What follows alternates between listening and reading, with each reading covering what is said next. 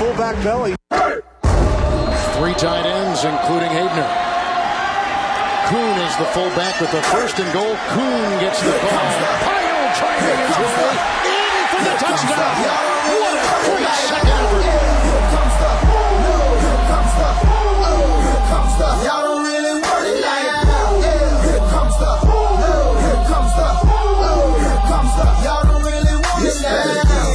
Hey, everybody, and welcome to the latest episode of the Fantasy Fullback Dive brought to you by the good people at the Roto Street Journal, paving your way to fantasy glory, acting as your lead blocker to fantasy excellence.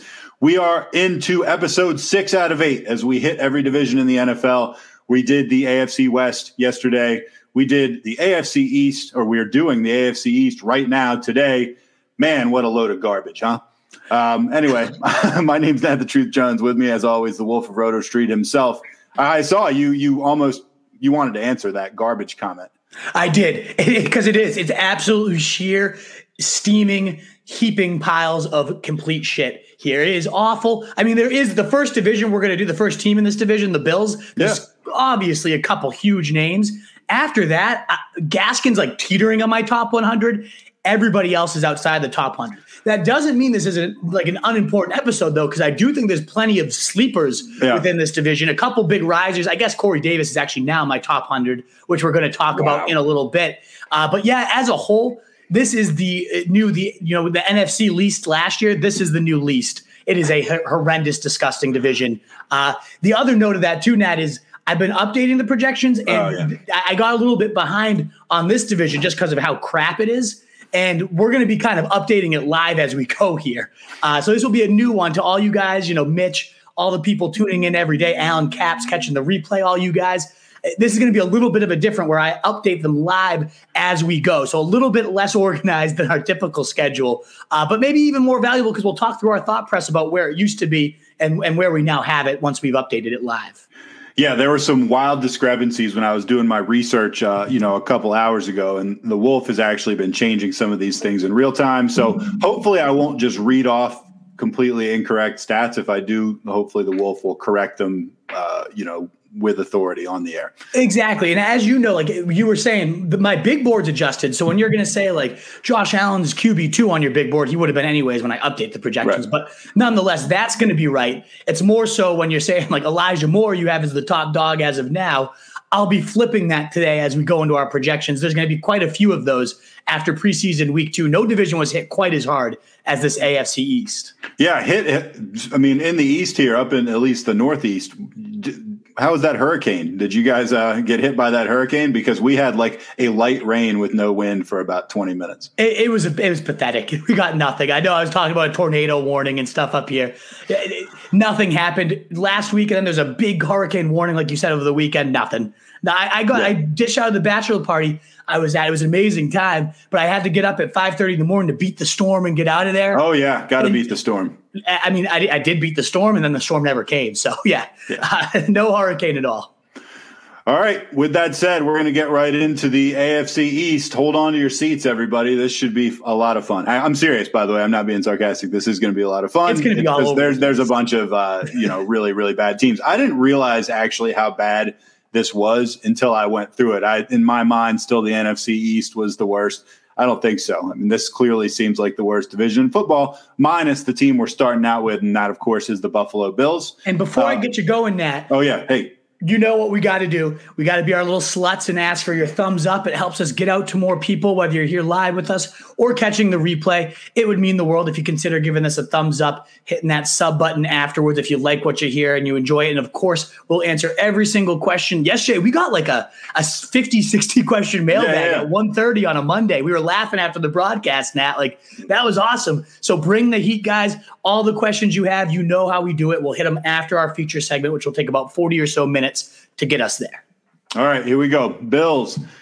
Obviously, the captain of that ship is Josh Allen. You've got him 408 completions out of 598 uh, for a little under 4,800 yards in the air, 37 touchdowns, 12 picks to go along with 107 rushes, almost 450 yards, and nine touchdowns. That is a nasty stat line. We're talking about 46 total touchdowns for the guy. That's good enough for quarterback two on both of your lists. I'm assuming not much of that has changed.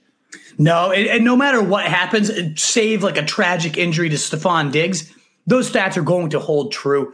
I, I love this guy. I, you know, he's such an exciting prospect. The fact about him too is he might not have hit his ceiling already. Greg Cosell, one of my favorite film gurus, said nobody drips in as much natural talent in the arm and obviously brings the legs as well as Josh Allen. It's a matter of does he truly refine all his mechanics? We saw last year gets that continuity of Brian Daboll at the top, uh, still calling the plays, which is amazing. Same exact weapons cabinet outside of Emmanuel Sanders coming in for John Brown, which by all accounts so far has been a positive, not a negative.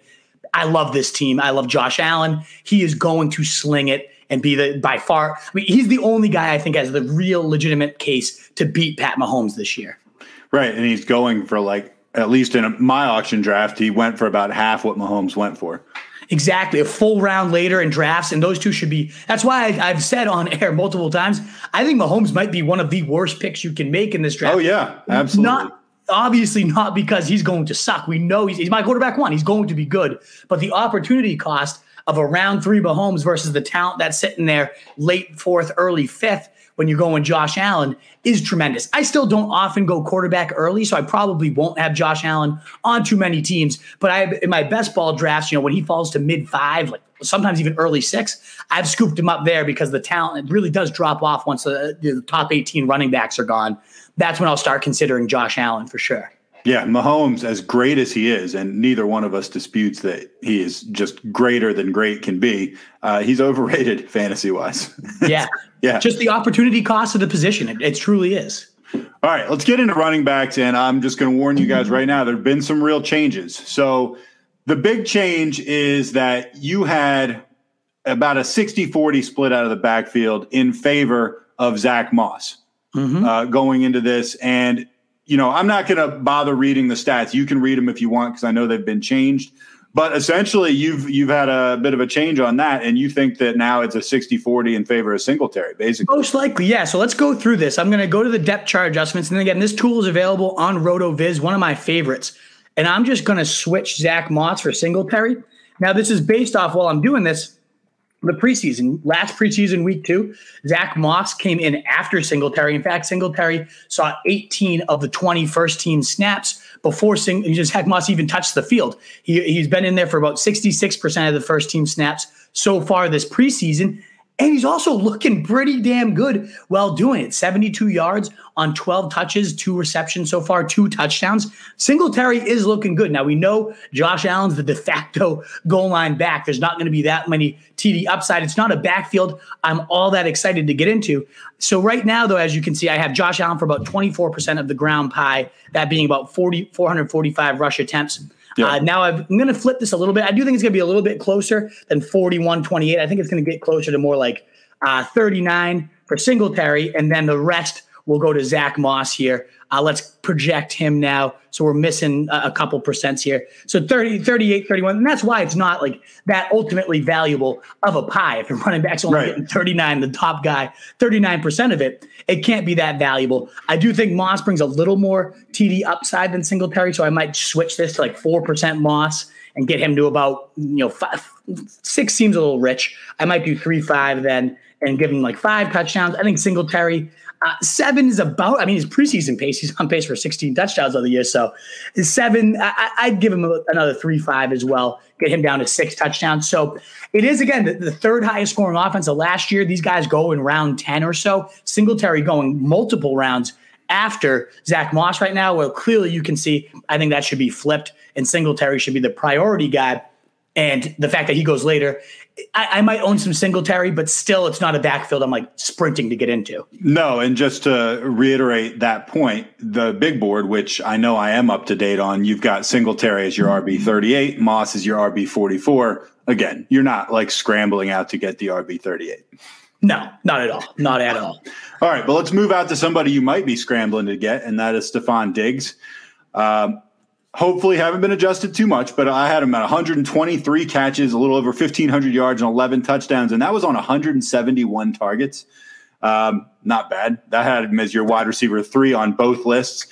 followed by Emmanuel Sanders and Cole Beasley. Neither one of them doing anything too exciting, but uh, you do have Sanders being targeted over 90 times and Beasley being targeted over 90 times. Yeah.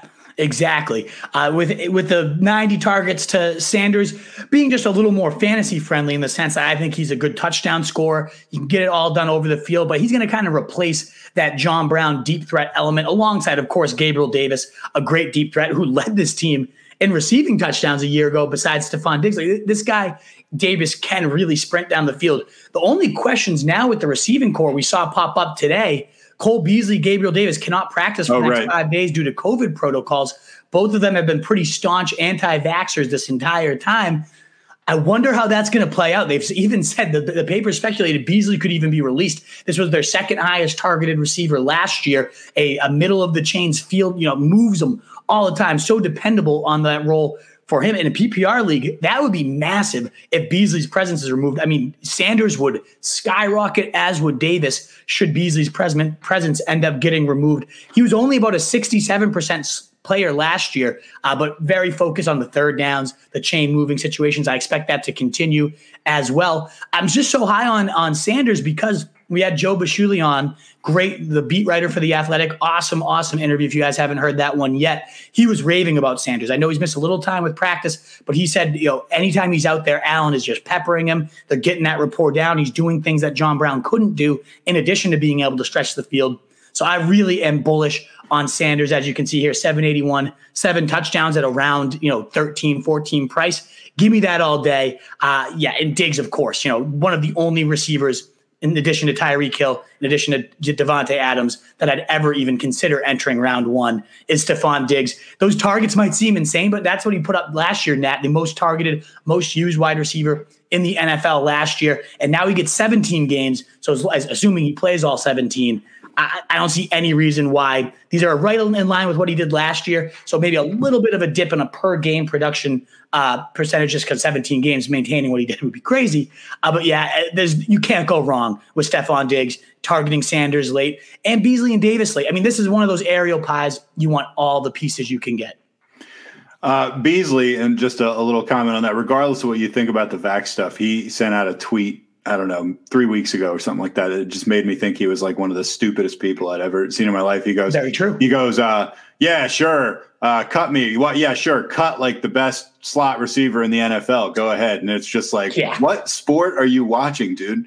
Like he's like a pretty good slot receiver. Right. Exactly. Elevated significantly by the players around him. Like he's I mean, the thing he's like he's expendable. Like if they cut him, they cut it. Like you know, you'd be these guys get replaced pretty easily. Like right. you saw the freaking Steelers were willing to get rid of Antonio Brown, who is the best receiver in football when they exactly. did it. He's not Cole exactly. Beasley anyway. Uh, Are you a little concerned? I haven't seen like I haven't seen our usuals, the tunes, the Mitches. Like, is this not going out to people? Where are our guys? I know, I know. I guess, but even if we're speaking into a vacuum, we're going to do it anyway. Of course, it'll still be up there live. We did get. Uh, I will have to shout out my guy Brian Cronenberger there, BK. Uh, Tune says, "Oh, I'm here. They're just watching and tuning in." All righty, fair enough. Uh, but he was at the bachelor party I was at last weekend. Good to see you, BK. Thank you so much for joining. Of course, again, guys, reiterating if you have questions, we'll hit them all at the end. So please get those in. We'd be more than happy to help you with any of your fantasy dilemmas at the end of the show. But so pumped to see you, man. It was a blast this weekend chilling. All right, here we go. Uh, uh, we're going to spend like about 10 seconds on the tight end, Dawson Knox. Yeah. Is that it? I mean, okay. that's like moving too many. Right. they are getting, I will say though, they're getting higher on like his athleticism. I guess he's really chopped down on the, the, uh, the drops, which was plaguing him all last year.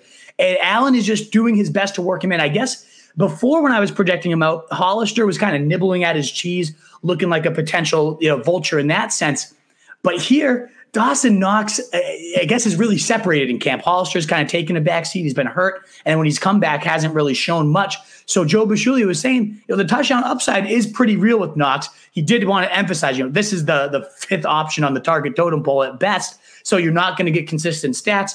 But as a guy in best ball that will go for a random touchdown or two any given week, with the potential, he did say, you know, the athleticism. He is six five. He did run like a four six at that that big height. There is a size speed element to his game. He just had so much inconsistency, especially with his hands last year. I wonder, you know, if he can really truly take that leap as a fourth or fifth option on the totem pole. So yeah, not not all that in on Dawson Knox, but as a last round stab, you know, I like Parham more. I like Tyler Kroft more, but Knox is one of those guys you could take a stab at. All right. Well, speaking all right. Speaking of people you're not that excited about, we're about to get into three full teams of them. Uh, we're going to go right on to buckle up, guys. buckle move on to the Dolphins. Great. Right.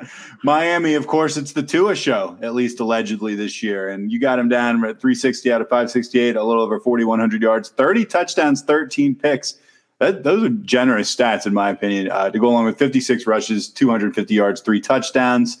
Um, that was good enough, at least when I initially did my research for 16th on your projection board and 21 on the big board.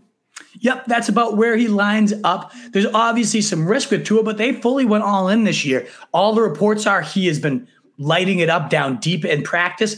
The big issue with me now, though, is all his receivers have been hurt the entire time, save Jalen Waddle. I don't know where you know everybody is. Fuller still hasn't practiced. Parker's been in and out throughout the time, and that's kind of what this receiving core is. Preston Williams hasn't been seen from yet. It, it's a pretty gross receiving core in that sense. Uh, but ultimately, if they are out on the field, I mean, Fuller and Waddle can run as fast as anybody in the league, save Tyreek Hill. Parker, we've seen be a big body possession guy that can go up and get it when you're in trouble. So Tua does have some weapons around him. If he has, you know, he was so tentative last year, seemed scared. If that truly is changed, and it looks like so far this preseason, he's passing the eye test, save a, a horrible interception in his first contest. Yeah. He has looked significantly better and that's with throwing to nobody. So I am slowly starting to buy into Tua. There's second quarterbacks I like more. Ryan Fitzpatrick. I mean, even Big Ben after what we saw in this preseason week two with him slinging the rock and looking like he's five years younger. There's definitely some guys I prefer as a QB two, but I don't mind to It as you said, the three rushing touchdowns, about 300 yards.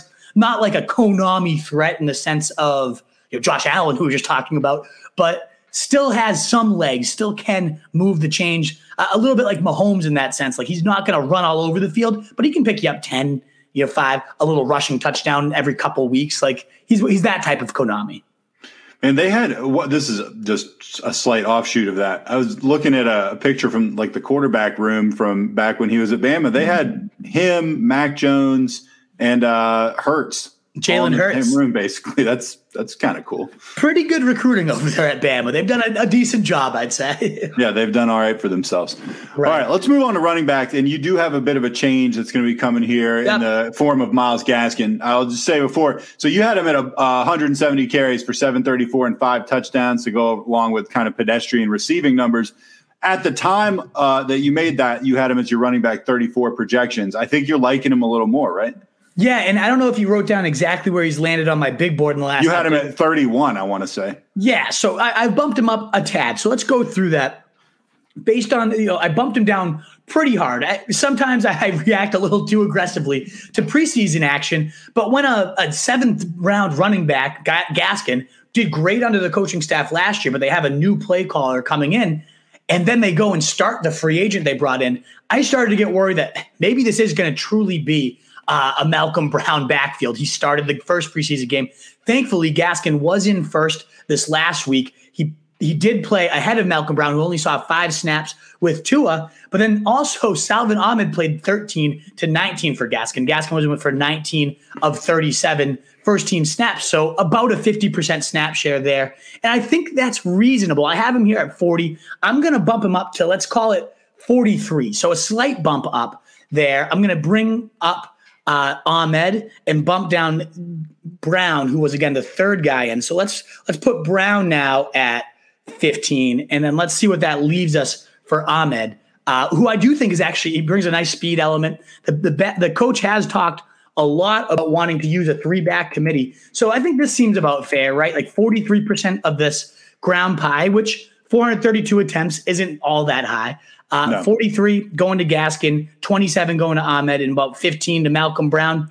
You never want something that's like that evenly distributed, anyways, except Gaskin does have a little bit of burst to his game. So I think I'm underplaying the yards per carry. I think I could bump that up to about 4.7. That's going to get him to right around 800. Yeah, 874. So that's a decent bump. And he, we saw this weekend catching that touchdown you know, he is a pretty explosive receiver when he gets the chance. So uh, that might go a lot to Ahmed. I think this receiving distribution, uh, it, it's very unclear. It's like a three way split for receiving work. So I'm just going to leave that untouched. But a little bit of bump up for Gaskin. Uh, that will bring him probably right around in line with that 31 on the big board, 31 in the projections here, bumping him up. But again, just like we said with the Bills backfield, it's not like you're super excited about it. No, no. And it, neither am I really for these receivers all that oh, much. gosh. Oh, we're getting to that. There's Okay. nothing to really be too excited about there. Real quick, why don't you change the banner at the bottom? You still got the Bills up. Oh, good All right. call. Thank you for All that. right. So the we we referred to these, you know, receivers: Will Fuller, Jalen Waddle, DeVante Parker. Okay, so there have been a, a few changes. I'll just say your projections. You had Waddle actually at 35, Fuller at 48, Parker at 54. The big board, and I I believe some of those have changed, but the big board, you had Waddle all the way up at 44, Fuller 51, uh, DeVante Parker 67. I believe those are current. I don't want to read out the stats because I don't want to get them wrong, but I think you had Waddle with 104 targets leading the way. Yep, and that's still what I have here. I don't know whether I'm going to change a ton because it's still tricky to get a read on what's going to happen when they actually have Fuller and Parker in the lineup alongside Waddle. We saw Waddle get you know peppered this last weekend as the clear alpha. He I, he's by far the most intriguing guy as you can see in those rankings. Like the only guy I think could truly emerge as a difference maker. That's why I have him ranked so far ahead of these guys, even though the projections are all kind of shaking out similarly. I, do think Waddle brings so much speed, but also run after the catchability, and that's an element they were missing last year. That's what Tua does the best is those anticipation, those timing throws, a quick slant from Waddle that he hits him in stride. Waddle takes to the house. That's the type of play I'm envisioning happening quite often for Jalen Waddle, depending on how they use him. I, I don't have all that much faith that this offensive, this it's the run game and the tight end coach of last year merging to make this offense. I don't know what that's going to look like. It hasn't looked all that great to start the preseason. But if there's one receiver here that I want to target, it is absolutely Jalen Waddle, who I'm going for 60, 69 catches, 938 yards, six TDs. Those TDs could certainly bump up if Will Fuller gets hurt, as he always does, if Parker gets hurt, as he always does. But I should also preface that by saying Waddle is not a you know injury free guy. He's he was banged up all of college. Every single year was dealing with something. I imagine that's going to continue. That's why I was kind of surprised they went after him, given that how they already have so many injury prone guys. I do like him the most by far out of all these guys, though. Yeah, I like him the most too, but it's like uh, I'm trying to think of a, a group of three lousy things, and then you like one of them the best. But I'm, I'm coming up a little bit of a blank right there. And it's like it's like uh, Christopher, Paulie Walnuts, and Silvio, and you're like, yeah, uh, Silvio's the smartest on The Sopranos. You're like, right, exactly. Yeah, the, the, the skinniest guy at obese camp type of thing. Right, right, right, right. Man, look at him. He's like a solid 270.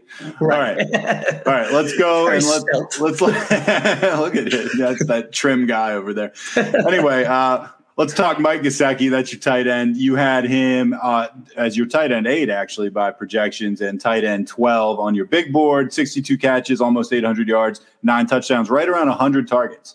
Yeah, big into Gesicki, the second on the target totem pole, in my opinion, here, behind only Waddle. And honestly, at the end of the year, given the injuries that could happen at receiver core, wouldn't be shocked at all if Gesicki paced this team in targets. In fact, he did over two his starts throughout last year. First preseason game, Tua threw six of his 11 passes to a tight end. Three of them were to Gesicki, which he ripped up for 50 yards, had another 40 yard catch in week two, showing all that big play athleticism. I guess the one concern I have with Gesicki is he doesn't play a ton of two tight end sets or even single tight end sets unless it's a clear cut passing down. He kind of rotates in on those snaps, and it's been very tricky historically for a tight end that's a, a pass catching specialist only to truly carve out top 10 fantasy status. Gesicki did it last year. I think he could do it again because Tua loves him so much and he's such a good athlete. But yeah, it, it- he is going to climb an uphill battle if he doesn't grow into a true tight end every down guy, which so far this preseason he hasn't been, even though he's been making plays all over the field. So that's kind of the balance there for me. But yeah, I have him projected for the second most targets and fantasy points among these wide receivers and tight end pass catching core. All right, let's move on to the Patriots. Remember when the Patriots used to be good? Fuck off! I knew you. I knew you were gonna frickin' uh, ass wipe. Well, I mean, they're gonna be look, good again. They, they might be the I've second the best future. team in They this division, fantastic. dude. They might be the They second best good. team in the division. Oh, come They on. they are they're they're gonna come in second at But worst this year. this They division. they look at worst. At worst, At they're coming in worst, you second. think you think they might win this? Do you think there's a chance they're going to win this division? They had they almost beat the Bills in both times they played them last year. Cam Newton just fumbled it away like a moron. I, if I really have a, a very high opinion of Mac Jones? Probably my delusional star boy Patriots fans' eyes gleaning over him, but I think he's the real deal. I think by the time he takes over, this offense could really take off. All right. Well, I mean, you know, they beat up on the Eagles' second string in preseason, so they do have that going for them. um, They're right. good, man. They're good. They're going to be good. Wait till you see this defense is great. The line is unbelievable. They're going to just pound out the clock and just bludgeon you. That, that's going to be their motto this year, and I think they're going to do it quite well. Bludgeon you with Sony Michel. All right. Anyway, let's uh let's talk. I, I don't know what we can really say about the quarterbacks because you had them at least when I did my research right around an even split, and And it still it's not really clear that anything has changed. What you're going to know. You had uh, Newton going for like 147 out of 228, a little over 1,600 yards, 11 touchdowns, six picks, 87 rushes for 348 yards, eight TDs. You had Mac uh, 188 out of 278, 21 25 in the air, 14 touchdowns, seven picks. Obviously, this is like a clusterfuck, right? I just want to say your rushing numbers for Newton seem overly generous. I mean, 348 and eight touchdowns? Really? I mean, I feel like he hasn't done anything on the ground in like three years. Net, he uh, well, then you didn't pay attention to last year because even Well, while it didn't. I, I turned most of their games off halfway through the first quarter. Was he running all deservedly so. They weren't really worth your appointment viewing there. Uh, but he he was third in terms of goal line attempts among every rusher, including running backs. I think he finished with like twelve or fifteen rushing touchdowns in twelve games. He was he was a, a He had on a 15 rushing touchdowns. Yeah. I think he had twelve to fifteen. I don't remember the exact amount off the top of my head, but Right. yeah. I mean, he- if he- that's true, then I take back what I said. I had no idea. I would have guessed like three. and I think he had more rushing touchdowns than that than he had passing touchdowns last year too. Well, Like, he that was their goal line back. That wouldn't be hard. I mean, how many running how many running backs in the league had 15 touchdowns last year? How come people Right, weren't exactly. talking about this? Like nobody, like one maybe, right? Yeah, it, it, it might have been twelve. It was somewhere between twelve and fifteen. I mean, can't 12's a lot. But it's still it was a lot. It was it was definitely a lot, and I think he will for however long he starts. The reports early right now are there's all but certain they're going to start Cam. I think that they'll probably ride that out. My guess is I they face so. Tom Brady in Week Six, right? I can't imagine unless Mac Jones is already starting, they're going to chuck this guy to the wolves and have him face Brady in his first Just start. real, real quick, Tunes just came in uh, with the save on stats: 12 rushing touchdowns, eight passing touchdowns for Cam. Go ahead. Thanks. there you go. There you go. It's better than I thought. Yes, exactly. The passing was right around exactly what I thought. Exactly. So these these stats tell me about a, a half season of Newton, a half season of Mac Jones. Is kind of how I'm looking at it. Right. I would much rather it be very clear it's Mac Jones coming into the year. And I, you know, after this latest COVID scare with Co- uh, Cam going to be out for at least five days, maybe that's just going to give the just enough of a window to Mac Jones, who I think has been super impressive throughout this entire preseason, the window to take over. Perhaps, maybe, I don't know. It certainly would help guys like Damien Harris to not have the goal line vulture of Cam, although they could very easily do a Taysom Hill type of thing where they bring Cam in and have him running it in at the goal line, even if Mac's starting. So to me, it's just one of those QB situations. Uh, we're spending a lot of words here on a, a situation that neither one of us know. We both know better. We're not going to draft either of these guys unless it's No. very, very deep best ball and you have only two quarterbacks. You want to take a stab on Newton having a few big weeks early. But yeah, I, I won't be touching these guys at all. I am interested in the running backs, uh, which we're going to get to now, but I am going to have to adjust these guys for sure, too. All right, change the banner to the Patriots. Um, all right, so Damien Harris, this is a guy that we both kind of liked. I mean, I still like him. Uh, you know, you had him for 234 rushes, 1076 on the ground, seven touchdowns. Uh, you know, a little bit of passing work. You know, uh, trailed by Sony Michel and James White. White obviously getting you know a lot fewer carries, but you got him catching like 50 balls, scoring a couple there. You're a little bit more down on Harris. Yeah, I'm going to be bumping him down just a little bit here, and that's because so far it's, it's been a mixed bag for the preseason. In in sense of I love the line, they are moving everybody, blowing everybody off the ball, and Damien Harris is the first man to the table, and all he's done is eat. He looks like he has more burst, more wiggle. He scored a goal line touchdown last week. He is everything you'd want to see from a back. The only thing that's concerning is It's been, uh, uh, he saw eight snaps last week to four for Sony to five for James White, nobody playing more than 50%. And I, I, had thought with these projections I originally made that maybe he's going to really separate and and take over and be like that lead early down guy with not much competition. But for what it's worth, Sony has actually looked pretty good. They've hyped him up in camp, and so I'm going to be bumping about 30, I'd say 39% now of the rushing workload goes to um, Harris, and then I'm going to bump Sony up just a little bit, so that leaves us with four percent. So we'll, we'll, bump, you know, Sony up to 19 or so, and that might honestly be too generous because they often like to keep it really close, you know, alternating series. And we've seen it before, right? Exactly. I mean, you know, the Patriots backfield is kind of an ongoing fantasy joke. It, uh, you know, really we were sorry, we kind of got our hopes up about Harris, but it, it seems like maybe it's just going to be more of the same. Right, exactly. So I, I, did when it comes out, you know, that brings him from a thousand and seven to like nine seventy five and six. Not a huge downgrade, not an awful stat line by any means, but I had him, you know, early round six, seven, like at the latest running back. I'd feel better about him late seven, early eight at this point. Bumped him below guys that could be true three down threats like Chase Edmonds, uh, the, the San Fran guys, even though they're in a committee, a little more upside in my opinion. Uh, so I, I bumped him down a little bit in the rankings and I think this little projection ding will probably have him falling right into that same alignment in that rankings. Yeah. All right, let's talk receivers. Huh? Household names: Jakobi Meyers. Before we oh, do wait, that, oh, you got more to say? Go. Could I pause you? Sure. Is, uh, I do want to mention. I guess it goes more so with receivers. James White's played every single of the third down snaps. He's seen three targets in both preseason games. It's looking like the same old James White, regardless of who is at QB. So I might be underselling his target share a little bit here, only 61 targets. I do want to bump him up. In fact, why don't we let that segue us? What, why don't you talk about what I had for receivers? And I'm going to kind of adjust this a little bit as we move forward with this. All right, and just to be clear, not to step on the James White thing, I have James White on. My, I got him in my auction. I got him really cheap, and I actually feel pretty good about it. I'm lacking running back depth. He's the type of guy I feel pretty confident is going to get me at least points if I have to put him in. I think he's the ultimate late round, especially if you go zero running back, that new popular strategy in PPR leagues he's the ultimate. He falls to round 15. You know you're going to get probably five catches almost every single week. It's as good as a touchdown. Like he is the steadiest round 14, 15 guy. You know, I also do like McKissic and Bernard in that same type of vein, but I would have James White above all of those guys. He is still clearly, clearly involved with this team and in this offense. All right. Well, let's talk about the receivers you alluded to. Jakobi Meyers, and I'm not really trying to hate on Jakobi Meyers. I actually think he's a pretty good player, but I'm going to um, be bumping I'm, him I'm up not, here too. But I'm not like excited about him exactly. You had him for 56 catches, 700 yards, three touchdowns on 96 targets. Uh, you had Agholor coming in 53 catches, 689 yards, 60 uh, six touchdowns on 81 target, uh, 81 targets. And there's not like a murderer's row of guys behind them either.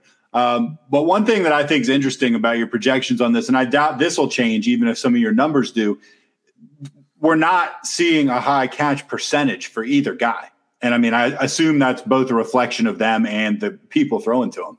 It, it's more so the people throwing to him. I was going to say that's one thing I'm going to change for Meyers. It's clear he's going to be manning that slot role, which historically has been a 25% target rate, uh, you know, 75% catch rate because of how high percentage those looks are. It's very clear that's what, what they're going to have Meyers doing. So I'm actually going to bump him up to I think 67. I think I switched him and Agholor in the uh, the the pecking order here, and I think Agholor is more so that deep threat with that 58% or so catch rate. So that, I'm glad you caught that, uh, Nat. And this seems a little bit more reasonable. I am, as I said, going to bump up Jimmy White to about a 15, uh, I'll go 14% share here. I'm going to bump up Jakobi to 20. He's been operating as the clear number one throughout camp. Uh, every report. And then so far in the preseason, that's also played out where he last week we saw it three of three, uh, 50 yards and a touchdown, looked great. He didn't score any touchdowns last year, but looked like a bull running it in uh, this last week. So I'm going to bump his production up, bumping Jimmy up, and I'm going to have that at the expense of I'll take you know two percent away from Kendrick Bourne, um, maybe one no. percent away from. Hey, it ain't so. Right. Yeah, exactly. These these beasts. But I really think in terms of passing game weapons, you know, Agholor, Bourne might have a couple big days here and there, but the only steady value you're going to find here is Meyers and James White in the passing game. I'm going to give. I think there's a little more touchdown upside to what Meyers showed last year. I mean, Scott Barrett, one of the best experts we have on every single yeah, year. awesome. He's so good. He called Meyers his league winner. That was his league winning wide receiver as a late round guy. I was aligned with that. I've been landing Meyers in round 13, 14 of every draft. He started to climb up the more and more he thrives in the preseason. But I, I, I still love him at his price where you can get him around 14, 15, assuming Callaway, Marshall, some of these higher big body guys are gone. I love Meyers. Uh, PPR, I think he could be a steal this year. All right, uh, let's move on to tight ends. And this really fits nicely with pretty much everything else on the Patriots, which is just like, oh, everyone's nibbling everybody's cheese all the time. There's just this one block of cheese, and they're all scurrying up to it and taking bites and no one's getting their own piece of cheese.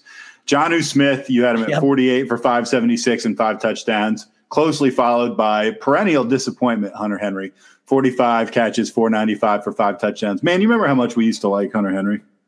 Yeah, he was such a beast as a rookie and then like continued every sophomore year. He missed some time, but he killed it in the games he played. It just never really came to fruition, unfortunately. Yeah. I do think he's still a plus athlete, big body, will definitely catch his touchdowns. I mean, you have basically even numbers for these guys. Exactly. I, I think U Smith, if I had to take one, it would be Jonnu. I think I'm aligned with people, and there's a lot of smart people in the industry and friends as well that really think Jonnu's going to kill it in this offense. And he could. Like, there's you hear those, yo, now they've got Gronk Hernandez 2.0 comparisons lobbied out there. And one, when prime Tom Brady's not here, it certainly is not that situation, and neither of these guys are on the level of either of those two. So let's I'll get when, when those guys hear that comparison, they're both really quick to be like, "I want to be Gronk."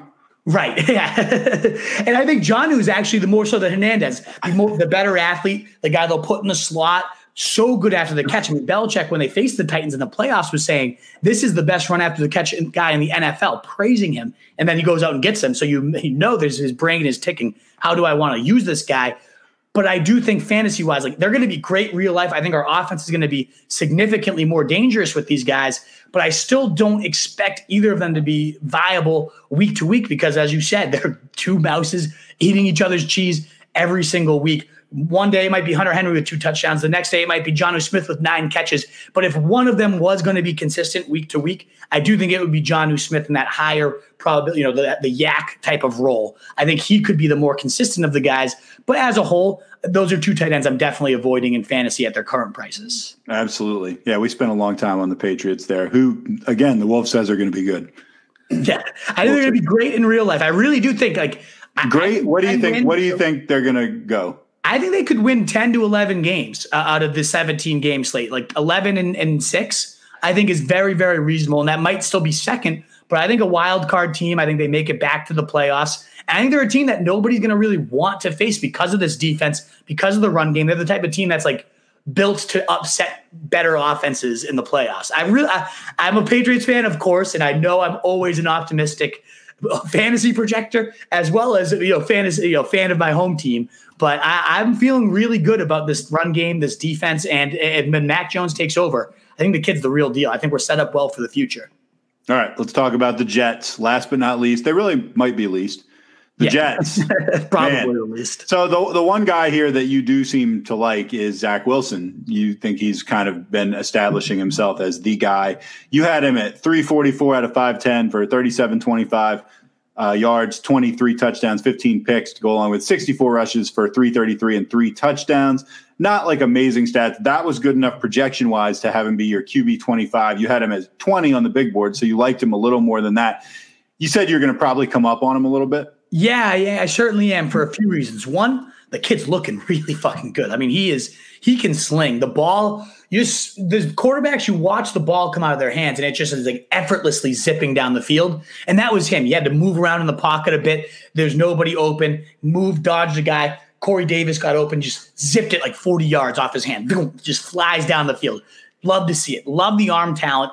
And then the, the defense just keeps getting obliterated with injuries. Carl Lawson, their, their big acquisition, a great player, tears his Achilles. He's going to be out for the year. Then they they just hit, I forget exactly who it was. I believe it was another secondary member. And this defense really wasn't very good at all last year. One of the worst defenses in the league. They were expected to take a nice step forward, which is why I had this offense at the 50, you know minus 57 in terms of league total average, uh, trying to run the ball 460 times.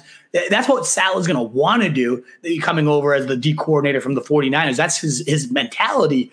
I don't think they're going to have the ability to do that though. Now that they're losing their biggest horses on defense, I think it's going to be a lot more of a shootout style narrative.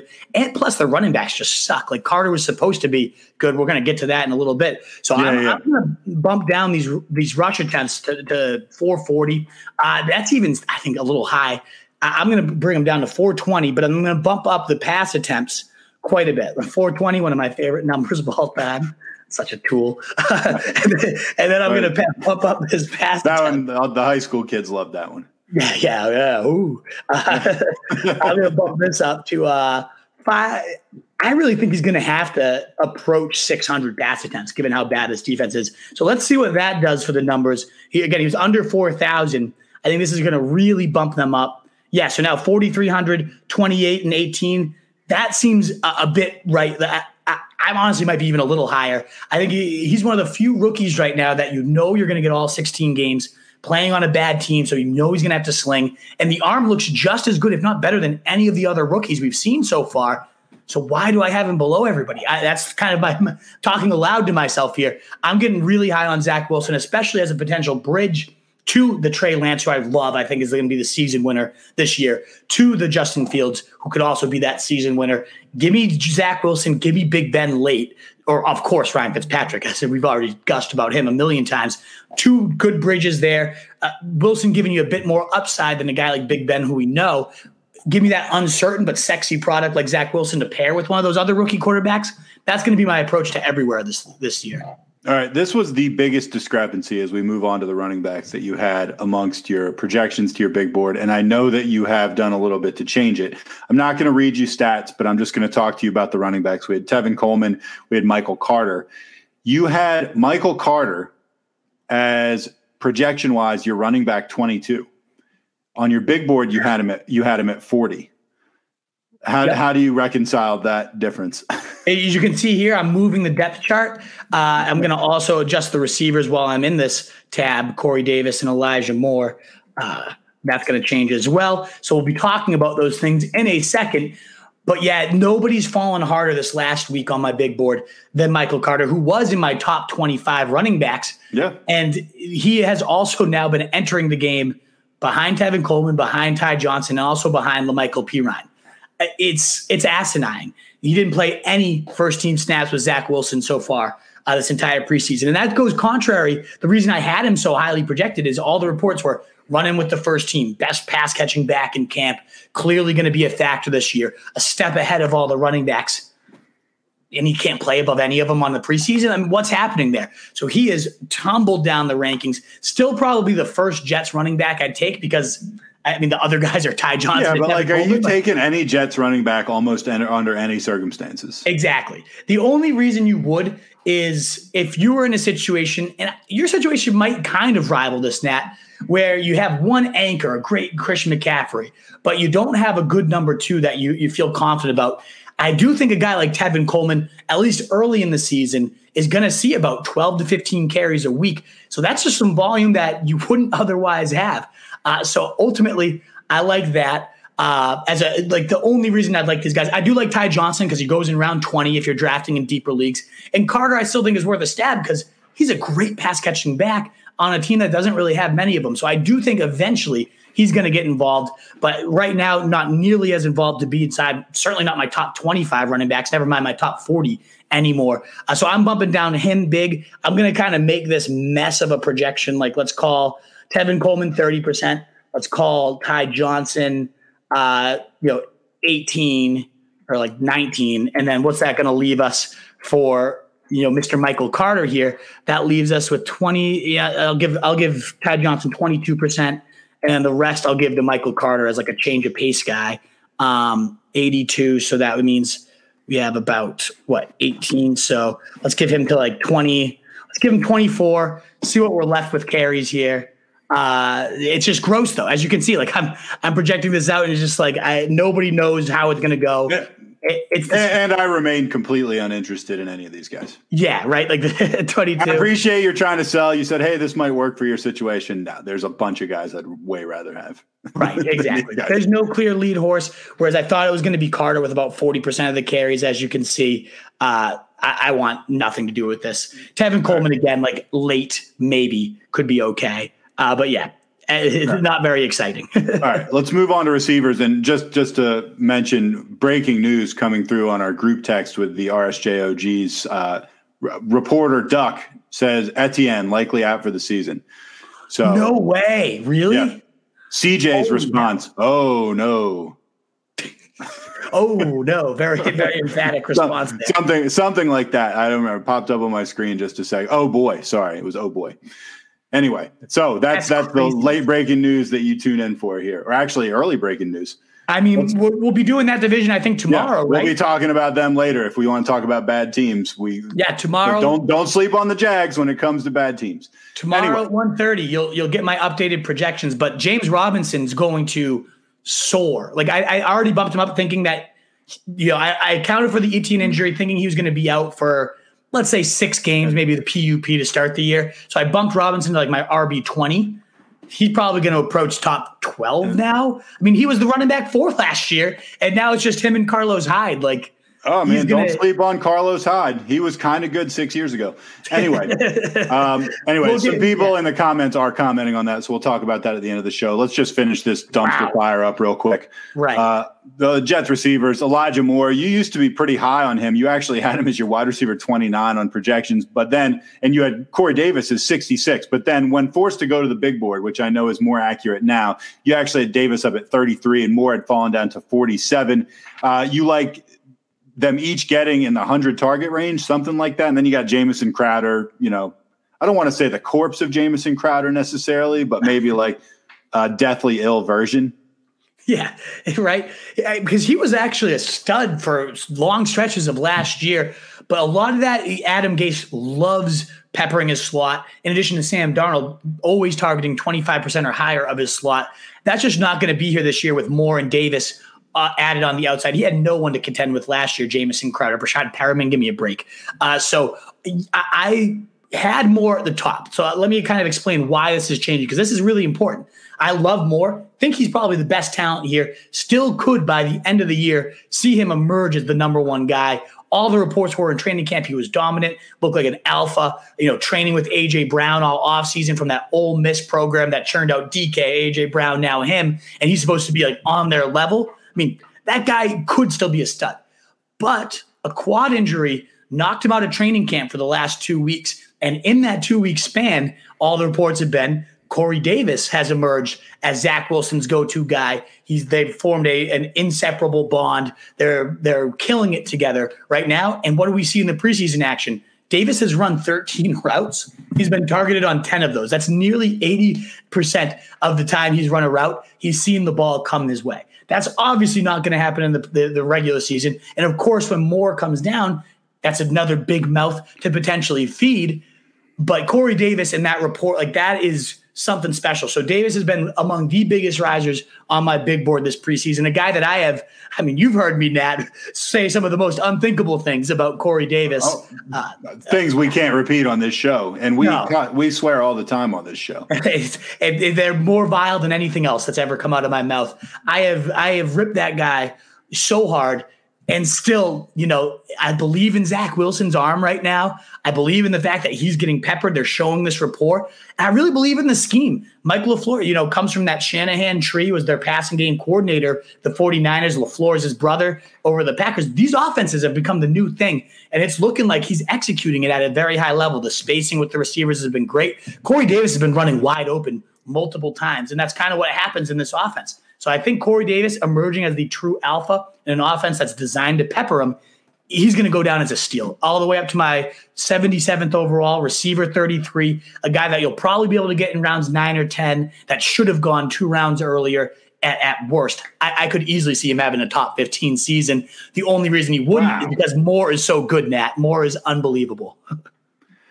If he plays I mean, we'll, we'll see. I I am so skeptical of any pro Jets propaganda that you're throwing out there of any kind. I really am. yeah All right, it, look- it should be I, um, I, I I feel that I've come by that opinion honestly over the past you know 30 years. Anyway, Let's talk about, let's finish things up on tight end. You had Tyler Kroft and Chris Herndon. When I did my research, you actually had them split up pretty evenly and with really no appeal either way. But it does appear that your opinion of Croft has skyrocketed in like the last couple hours. It sure has, and I'm bumping that up right now. I had him at about an even one, but Kroft has been running clearly ahead of him throughout camp uh, right now, so I'm going to bump him up.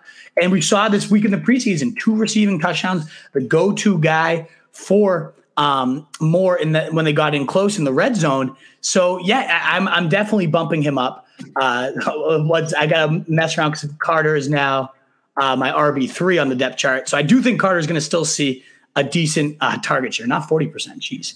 Uh, but yeah, so I, Kroft's red zone upside is very, very real. I think he's going overlooked, and fantasy drafts is a potential last round stab that could do a lot more damage than he's being given credit for. So I'm going to project him for 11%. Sorry, one sec.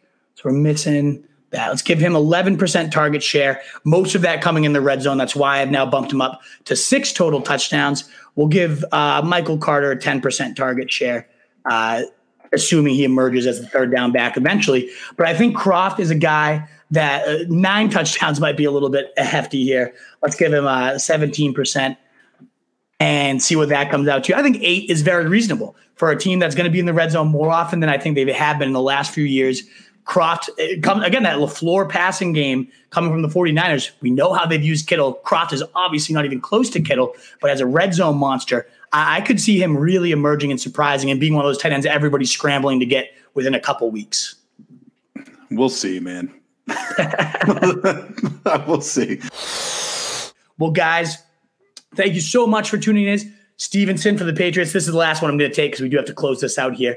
Uh, is ADP's like the end of the draft, the last round stab? I, I love the player. Don't know when he's going to get on the field unless Sony gets moved, and then in case he should go five rounds earlier. So we'll find out.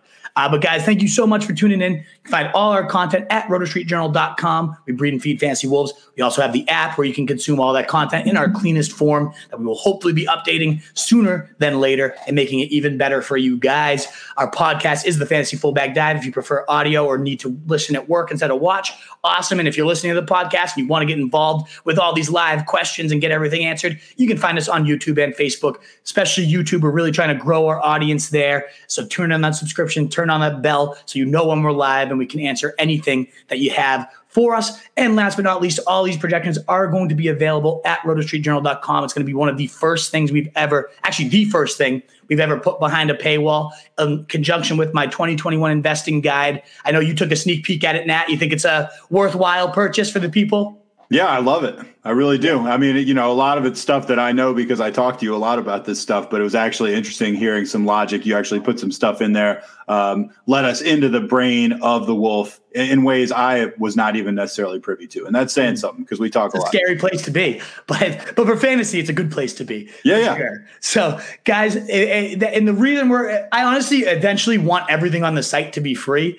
Yeah. We're only charging right now because we really want to make these stock profiles that are going to make your fantasy life life that much better. So consider it an investment in making a, a fantasy site all taking it to the next level. That's the goal. We're not really charging because we want to. I just don't have a teacher. I don't have that much money. So I need to kind of get some sort of income so I can build this thing up. I think I, I wouldn't charge for it if I didn't think it was worthwhile. It will be out this week. My all my guys round by round who you should target you, you should probably know them anyways because we do so many podcasts, but still consider supporting us. It would mean the world. It'll help us get to the next site, and that's going to take your fantasy game to the next level. Alrighty, guys, enough promoting. Thank you so much for being here. We really, really appreciate it. We'll see you every day at 1.30 the rest of this week. I am the wolf. I'm the truth. In a world full of in a world full of fantasy sheep, guys. Be that wolf. Later. But now See y'all. curtain so hold for the applause. Oh, oh, oh, oh, oh. Can wave out to the crowd and take our final bow. Oh, it's our time to go, but at least we stole the show. At least we stole the show. At least we stole the show. At least we stole the show. At least we stole the show. Straight ahead. Devlin, second effort, third effort, touchdown. Oh.